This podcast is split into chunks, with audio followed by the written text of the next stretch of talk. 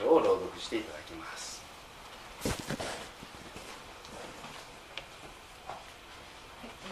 マルコの福音書6章45節から52節を読みいたします。それからすぐにイエスは弟子たちを無理やり船に乗り込ませ向こう岸の別サイダに先に行かせてその間にご自分は群衆を解散させておられた。そして彼らに別れを告げると祈るために山に向かわれた。夕方になった時船は湖の真ん中にありイエスだけが陸地におられた。イエスは弟子たちが向かい風のためにこぎあぐねているのを見て夜明けが近づいた頃湖の上を歩いて彼らのところにところへ行かれた。そばを通り過ぎるおつもりであった。しかしイエスが湖の上を歩いておられたおられるのを見た。弟子たちは幽霊だと思い叫び声を上げた。皆イエスを見て怯えてしまったのである。そこでイエスはすぐに彼らに話しかけしっかりしなさい。私だ恐れることはないと言われた。そして彼らのいる船に乗り込まれると風は止んだ。弟子たちは心の中で非常に驚いた。彼らはパンのことを理解せずその心がかたくなになっていたからである。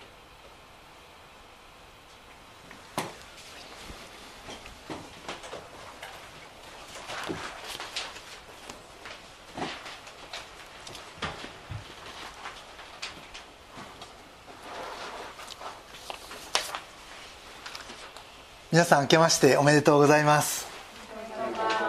2020年のえー最初の誠実礼拝をこのように皆さんと共に持つことができ心から感謝します、えーまた今日は新しいえーお客さんも迎えることができ感謝です。えー藤本充先生は本当に私も尊敬する先生であの先生のあのいろんなメッセージをこうあのあの YouTube でも聞けますよね。で本当にあのすごく常にインスパイアされてます。で今日もあの先生からいただいたこのメッセージの一部をこうあの、えーみんなにシェアしながらあのこの1年の最初のあの礼拝をまたまた神様からの語りかけを味わっていきたいなと思っています。と年末にあのまあ、去年2019年のその漢字一文字で表すっていうことがあったんですよね。で皆さんも知ってるかと思いますけど命令の令令和の令が選ばれた漢字です。でまあこうこれまでのこういろんなあの去年のことを見てみると嵐とか風とかなんかそういうのがいいのかなって思ったりもしたんですけどでもおそらくそういう前後ろ向きなことをこう思い返す1年ではなくてもっと前向きにというかそういうバランスも日本国民の中にこうあの与えられたのが、まあ、そういう漢字が選ばれたということです。ね、この台風19号そして千葉の被害もう本当にいろんなこの被害があってなんかもうあっちこっちで大変なこの水雨嵐風もうひどい目にあったな思います。で聖書の中にもいろいろな天災が書かれています。でも、まあ、その中で一番やっぱりよく言われるのが飢饉ですよね。それが干ばつだったりあるいはイナゴの大群によってこう、うん、作物が食われたり。でもやっぱり嵐っていうのも本当に大きなこの問題というか、えーいろいろなこの嵐が聖書の中に羅列されていると思います。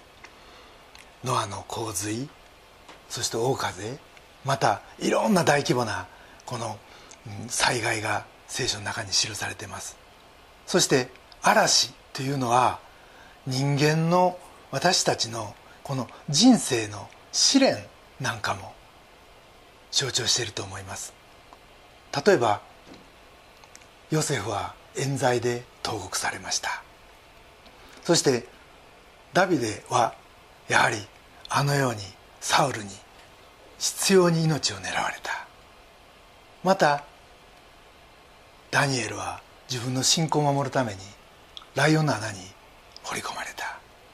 パウロは本当にいろんな迫害の中で伝道し続けた。そして牢獄に掘り込まれたペテロもいる。またヨハネは結局最後は離れ小島に送られてそこで一生を終えることになりました。だから台風だけでなくもういろんな次から次へ僕たちの人生の中にはなんか災難が追いかけてくるなということを感じます。実はこの先ほど読んでいただいたマルコの6章の前には4章で大きな嵐があるんですよね。で実は6章は向かい風です。でも4章は嵐となってます。だから風の強さでいうと4章の方がひどいんですよね。波をかぶり船は沈みかけそこでもともと漁師やったペテロまで「イエス様死にそうです」訴えるほどでした。でもそこにはイエス様が乗っておられた。そしてイエス様はその荒れ狂う嵐に向かって「黙れ沈まれ!」一括してそして弟子たちは恐怖に包まれたと言います。この方は一体どういう方なんやって。自然界さえ聞き従う方は誰なんやって。そして6章の向かい風がその後起こります。48節。弟子たちが向かい風のためにこぎあぐねているのを見てとあります。実は命に関わるほどの状況ではなかったんですよねこれは。でも弟子たちは苦労して苦労してこいでもこいでも進まん状況やったということがわかる。ところが本来弟子たちはそんなに必死でこぐ必要はなかったんです。それは31節ちょっと戻りますがこう書かれてるからです。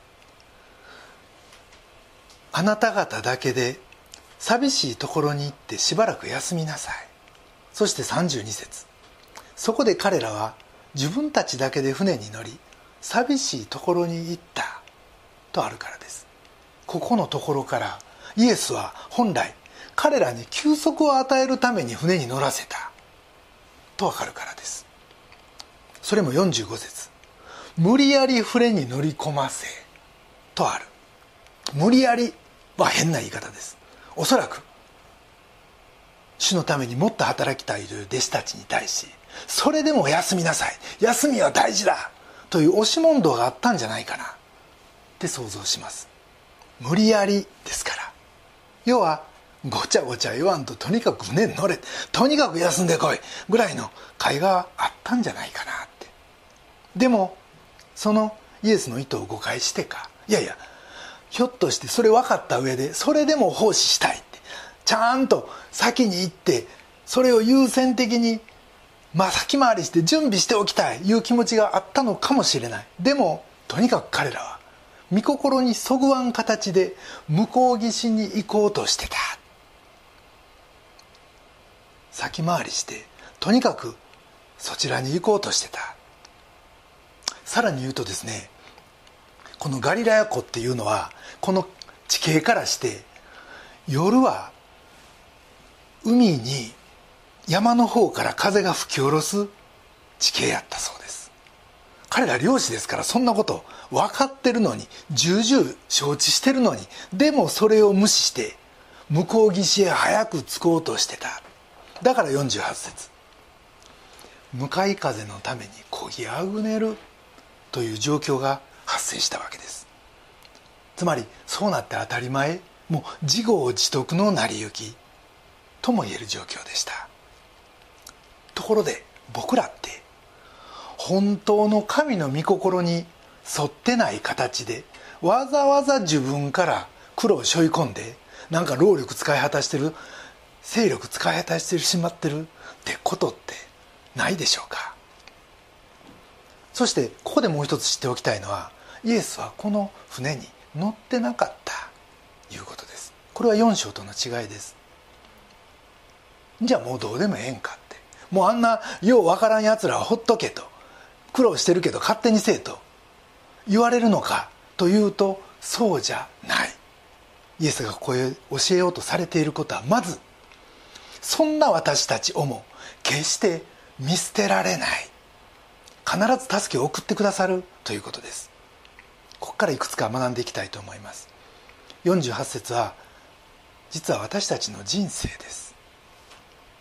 私たちの人生にはワクワクすることもあるけどでも本当はこぎあぐねてるというようなやってもやっても前に進まんなんか逆に後ろに追い返されてるみたいなそんな逆風の中にいる。という状況が多いからです。そんな日々こぎあぐねる私たちに対してこの歌詞はどういうメッセージを伝えてるんでしょう？3つのポイントで考えたいと思います。1つ目のポイントはイエスは祈っておられたということです。46節。祈るために山に向かわれた。とあります。なぜ祈るんか。マルコには書かれてませんがマタイの福音書からバプテスマのヨハネの死の知らせを聞いてイエスが祈ることを求められたというのが分かるんでおそらくここでもそのためじゃないかと思います。マタイの14章の12節から15節がその内容ですが13節前半のそれを聞くとイエスは船でそこを去り自分だけで寂しいところに行かれた。これは祈るために行かれたわけですが群衆はそれを追いかけてきます。13節後半から15節にこうあります。群衆はそれを聞き町々から歩いてイエスの後を追った。イエスは船から上がり大勢の群衆をご覧になった。そして彼らを深く憐れんで彼らの中の病人たちを癒された。夕方になったので弟子たちはイエスのところに来ていった。ここは人里離れたところですし時間ももう遅くなってます。村に行って自分たちで食べ物を買うことができるように群衆を解散させてください。この後いわゆる5,000人の給食の奇跡が起こるわけです。そしてこの後にイエスが本当になそうとされていたことが始まります。14章の22節から23節。それからすぐにイエスは弟子たちを船に乗り込ませて自分より先に向こう岸に向かわせその間に群衆を解散させられた。群衆を解散させてからイエスは祈るために一人で山に登られた。夕方になっても一人でそこにおられた。祈りたい思いを一旦群衆に阻まれるんだけどでもその後やっぱり祈りに行かれたわけです。そしてそこでじっくり祈られた。ということが分かります。バプテスマのヨハネはイエスの道を整えるために来たわけです。それが死んだ。じゃあこの後自分にも迫害が及ぶか受難があるかそれを予測しての祈りやったかもしらん。あるいはヨハネは親族ですから彼の家族弟子たちのためにも祈っておられた。いろいろ考えられます。それ以外に弟子たちを無理やり船に乗り込ませた。ともあるのでやっぱりさっきの解釈通り休息のために彼らが十分休めるようにと祈っておられたかもしらん。大切なのはイエス様の思いを十分受け取ることもなく向かい風に向かってこぎあぐねているそんな私たちの背後にさえイエス様の祈りがある。ということです。イエス様は船に乗っておられません。でも見えんところで実際イエス様は山の上におられるわけですがでもそこで僕たちのために祈ってくださってるということ。この現実を僕たちは考えたことがないと思います。でもこの記事からこの祈るイエス様の存在を僕たちは知る必要があるということです。イエスは祈っておられた一つ目のポイントです。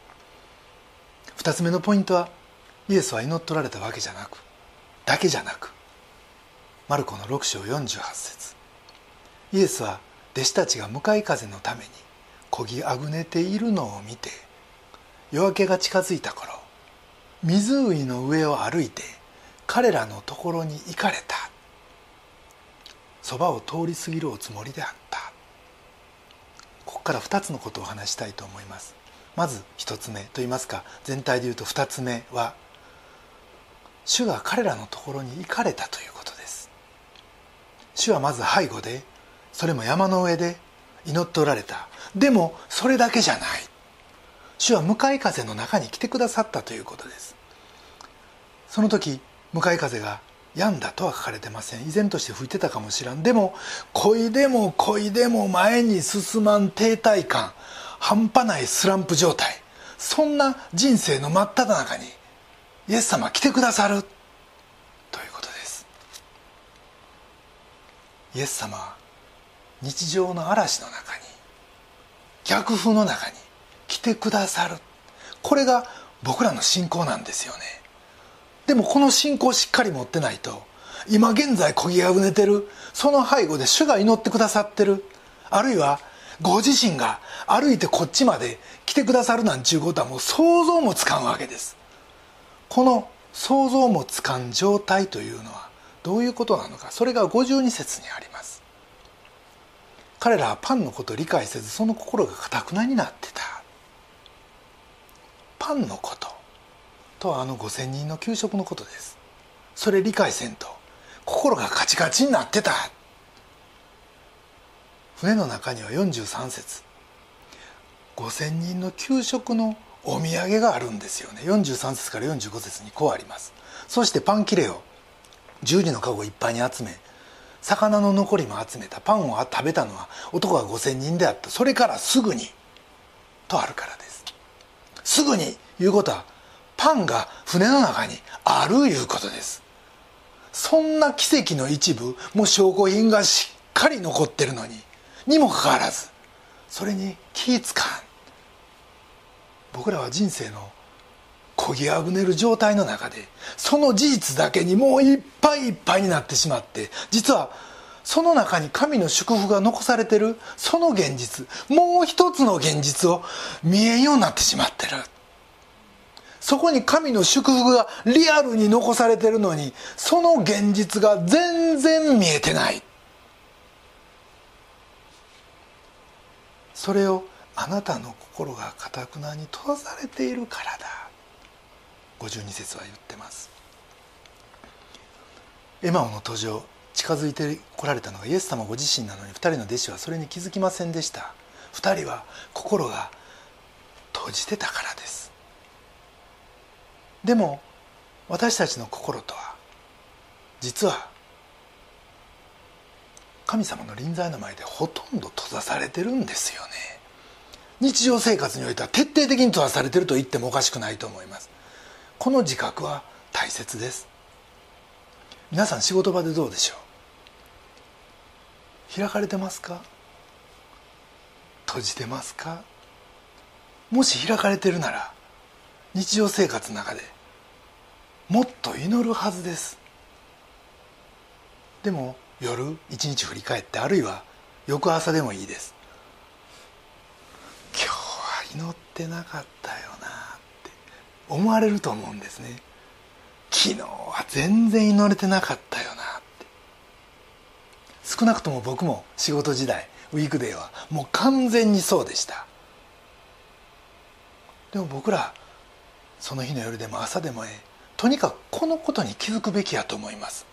僕らは心を閉ざして生きてしまってたっていうその一日を振り返る必要があると思うんです。僕らは心を閉ざして日頃生きてしまってる。これが僕らの知るべき2つ目のポイントです。3つ目に考えたいこと。それは48節の最後の不思議な言葉です。そばを通り過ぎるおつもりだ。そして49節。しかしイエスが湖の上を歩いておられるのを弟子たちは見て幽霊だと思い叫び声を上げた。そりゃそうでしょう。こんなん見たら叫び声を上げると思います。50節には皆イエスを見て怯えてしまったからである。そこでイエスはすぐに彼らに話しかけられた。しっかりしなさい。私だ。恐れることはない。この「しっかりしなさい。私だ」この言葉。この言葉をかけていただくってすっごい大切なことです。イエス様は通り過ぎようとした。らでもしっかりしなさい。私だって。そして51節には乗り込まれたって。じゃあなんでもともとそばを通り過ぎるおつもりやったんか。通り過ぎるのはいいとしてもじゃあなんでもともとそういうおつもりやったんか。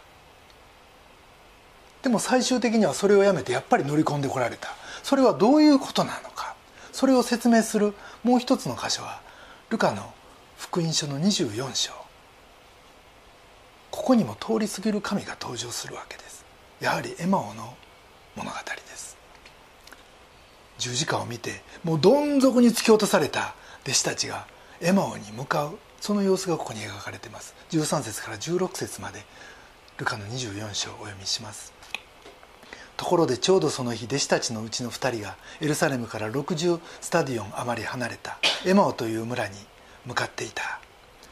彼らはこれらの出来事の全てについて話し合っていた。話し合ったり論じ合ったりしているところにイエスご自身が近づいてきて彼らと共に歩き始められた。しかし2人の目は遮られていてイエスであることは分からなかった。これはルカの6章の湖の状況とよく似てます。イエスは彼らの目が閉ざされたまままず聖書に書かれてる自分のことを話されるんですよ。全部説明する。27節こうあるからです。それからイエスはモーセや全ての預言者たちから始めて自分について聖書全体に書かれてあることを彼らに解き明かされた。そして28節。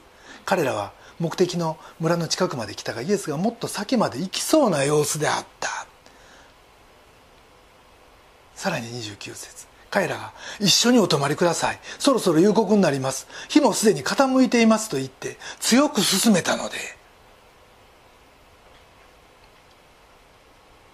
イエスは彼らと泊まるために中に入られた。本来先まで行きそうな様子やった。でも彼らが「ちょっと待ってください。一緒に泊まってください」強く進めたんで中に入られた。そして30から31節。そして彼らと食卓に着くとイエスはパンを取って神を褒めたたえ咲いて彼らに渡された。すると彼らの目が開かれイエスだと分かったがその姿が見えなくなった。非常に象徴的にその時のことが描かれてます。このエマオの場面でもイエスは先に行くようやった。通り過ぎるおつもりやった。でもこの方には何かある。この方からもっと聞きたい。この方からもっと何かを得たい。彼らそう願ったんです。そして「おとどまりください」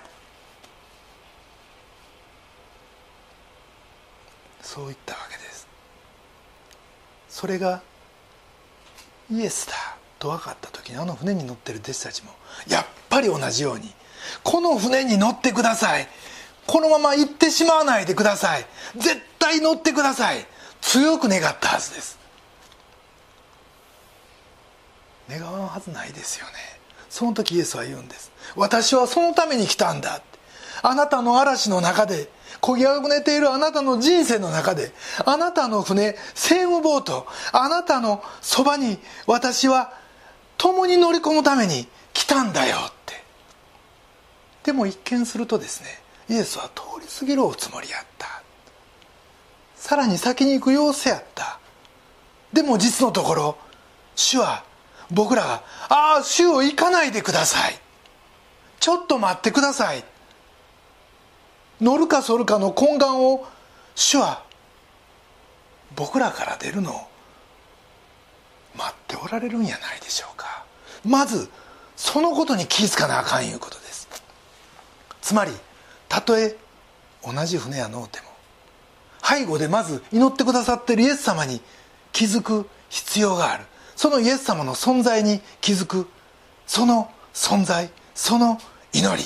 さらには私たちのところまで歩いてきてくださるイエス様の姿。そして今もうすでに僕らのそばにいてくださるこのイエス様ご自身に僕ら気ぃ付く必要があるということでそうやないと強く願うこともないからです。そのままイエスと気づかずにいや逆に幽霊ちゃうかって誤解してビビってしもって目つぶってもうそのまま時間が経つのを待ってそれでやっぱり一人こぎあぐねる。いう可能性もあるわけです。でもそれはあまりにも残念です。イエスは弟子たちに言うんです。しっかりしなさいって。そして言います。私だって。エゴエミーですよ。神宣言です。この言葉を語っておられるのはモーセの目の前で後悔を真っ二つに分けたあの全能の神なんです。私はあの神だよって。主はその言葉を持ってそのこと宣言しておられるんです。ここでは4章のように「黙れ静まれ」の命令はありませんでした。でも「風は止んだ」って51節にある。だから弟子たちは非常に驚いた。ってこの神宣言の前に全ては整うんです。全てはあるべき姿に収まっていく。いうことです私たちはこの1年まず主のしっかりしなさい。そしてエゴエミ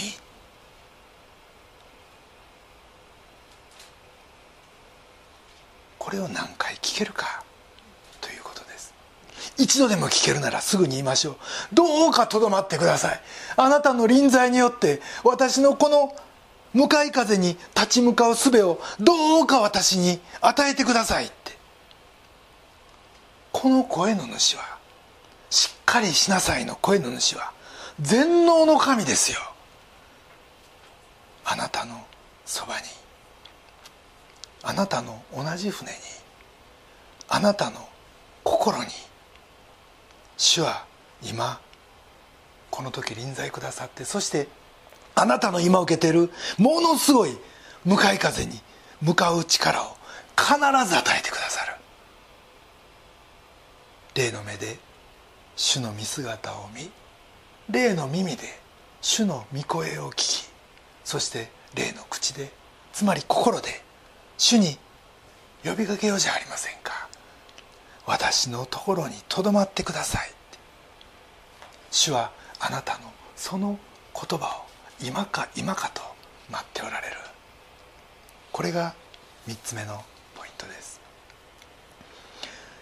1996年の秋から1997年の年明けに向けてもうどうしても許せない K さんという上司がいてですねその下にいる若手5人私が若手のトップ若頭やったんですけどみんなパワハラで体調崩して大変な状況でした。ヘルペス不整脈内臓疾患もうまあ元気な僕だけでした。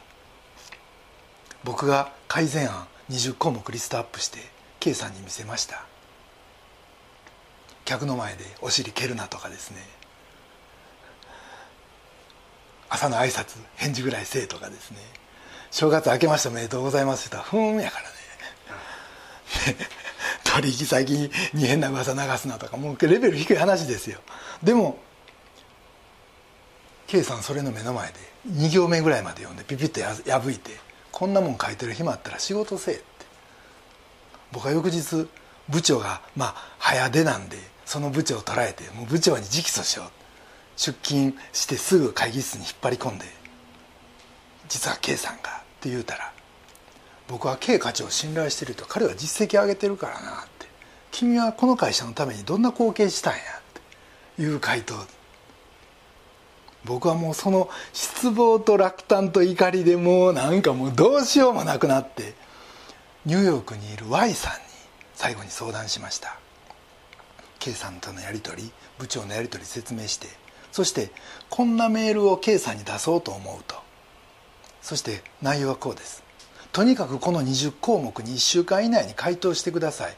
そうでないとこの同じメールを社長を含め5000人の全社員に流しますと。でみんなの前で公開討論しましょうと。どっちが正しいか。言ってもうなんかもう死なばもろともみたいなそんな話。ほな、K まあ、Y さんがこう言うんですニューヨークから「しもちゃんもうやめとけ。これ以上やったら傷つくだけや」って。上司は選べないんやって。とにかく時間が解決するからって。そしてその3か月後僕は大阪転大阪から東京転勤になりその K さんも別の部署に転勤になりました。Y さんがやったんかどうか今も分かりません。でもそれがきっかけで僕はメーカーがクリスチャンメーカーの T 社の担当になりました。そして10年後その T 社に転職しそしてそこから一つ目の進学校 JTJ に夜通うことができるようになりました。この逆風この暴風。この嵐が実はものすごいことの始まりやったし主はそこに Y さんという助け手を送ってくださったんです。実はその Y さんはその後執行役員になったんですけどその後今の社長と清掃に敗れて鬱になって私のところに助けを求めてこられました。そしてその流れで Y さんは感謝のことに信仰告白に導かれました。私より10も年上の人ですけど。でもその嵐の中で助け合えた支え合えたそういう主にある兄弟主にある本当の友人として今も仲良くしていただいてます。今思ってもこの10年の流れを見てあこの裏にイエス様の祈りないはずないよなって思うんです。そしてその戦いの味間中イエス様僕と一緒にいてください。寝れない夜がずっと続いた。ずっと祈ってた。それに対してイエス様が来られたかどうかその時は分からなかった。でも今分かってます。イエス様そばにいてくださった。嵐に立ち向かう。その具体的な術を僕に提供してくださいました。最後にローマの3章22節を見たいと思います。別訳の2017の脚中にはこのようにあります。神の義はイエス・キリストの真実によって信じる全ての人に与えられる。救いは助けは私たちの信仰ありきじゃない。ということです。まずイエス様の真実ありきなんです。主がこの瞬間も私たちのために背後で祈ってくださってる取りなしてくださってるそして私たちの呼びかけを今か今かと待っておられるということです。私たちはまずこのイエスの真実を知る必要がある。それへの応答が信仰なんですよね皆さん。この信仰を働かせてあなたの取りなしに感謝します。そしてどうか私と共にこの嵐の中にとどまってくださいと。そしてこの1年職場にあっても雑踏の中にあっても一人の時もこの主の真実の祈りに気づいて心を開く一年でありたいと思います。じゃあ一言お祈りします。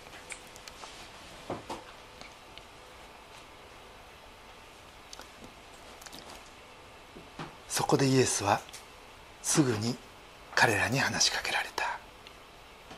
しっかりしなさい。私だ。恐れることはない。天皇お父様皆をあがめます。私たちはあなたの思いを知らずつい見当外れなところで必死になってしまいます。しかし主よあなたはそんな私たちをも捨ておかず取りなし。近づきそして船に乗ってくださる。まずそのことを感謝します。そんなあなたに気づきおとどまりください。どこにも行かないでくださいと声をかける私であることができますように。そしてしっかりしなさい。私だとあなたの確かな御声をどんな向かい風の中でも聞くことができますように。その時私たちはあなたに向き直りそしてあなたからの真の休息をいただくことができるからです。どうか私たちが方向違いに陥ることなくこの新しい一年あなたの休息をいただきつつ御心に沿った確かな歩みをすることができますようにお導きください。主イエス・キリストのお名前によってお祈りします。アーメン。